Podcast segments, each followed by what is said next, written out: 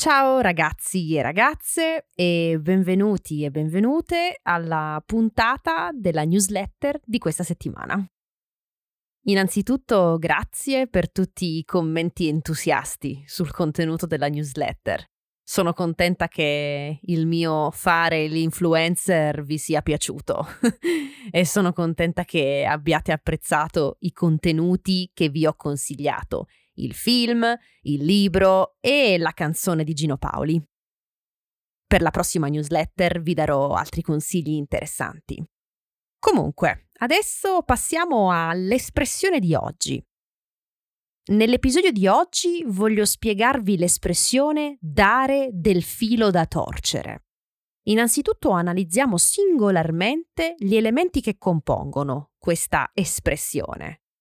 Il filo è appunto il filo, cioè quell'elemento che si usa per cucire, ad esempio, i buchi nei calzini o i buchi nei vestiti in generale. Torcere, il verbo torcere significa arrotolare, cioè mettere il filo intorno a qualcosa, qualcosa che di solito ha una forma cilindrica. Dunque immaginate che a torcigliare, cioè arrotolare il filo intorno a qualcosa, è un'operazione abbastanza difficile, diciamo, complicata, che può causarci qualche problema.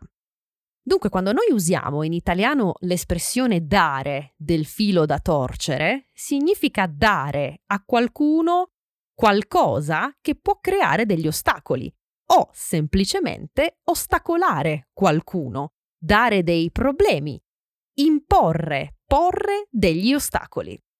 Dunque, se io dico, ah, il mio cane questa settimana ha pianto tutto il tempo, mi ha dato proprio del filo da torcere. Significa che il mio cane, questa settimana, mi ha causato non pochi problemi.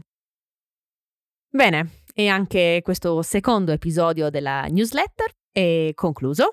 Grazie ancora, vi saluto e ci sentiamo la prossima settimana. Ciao!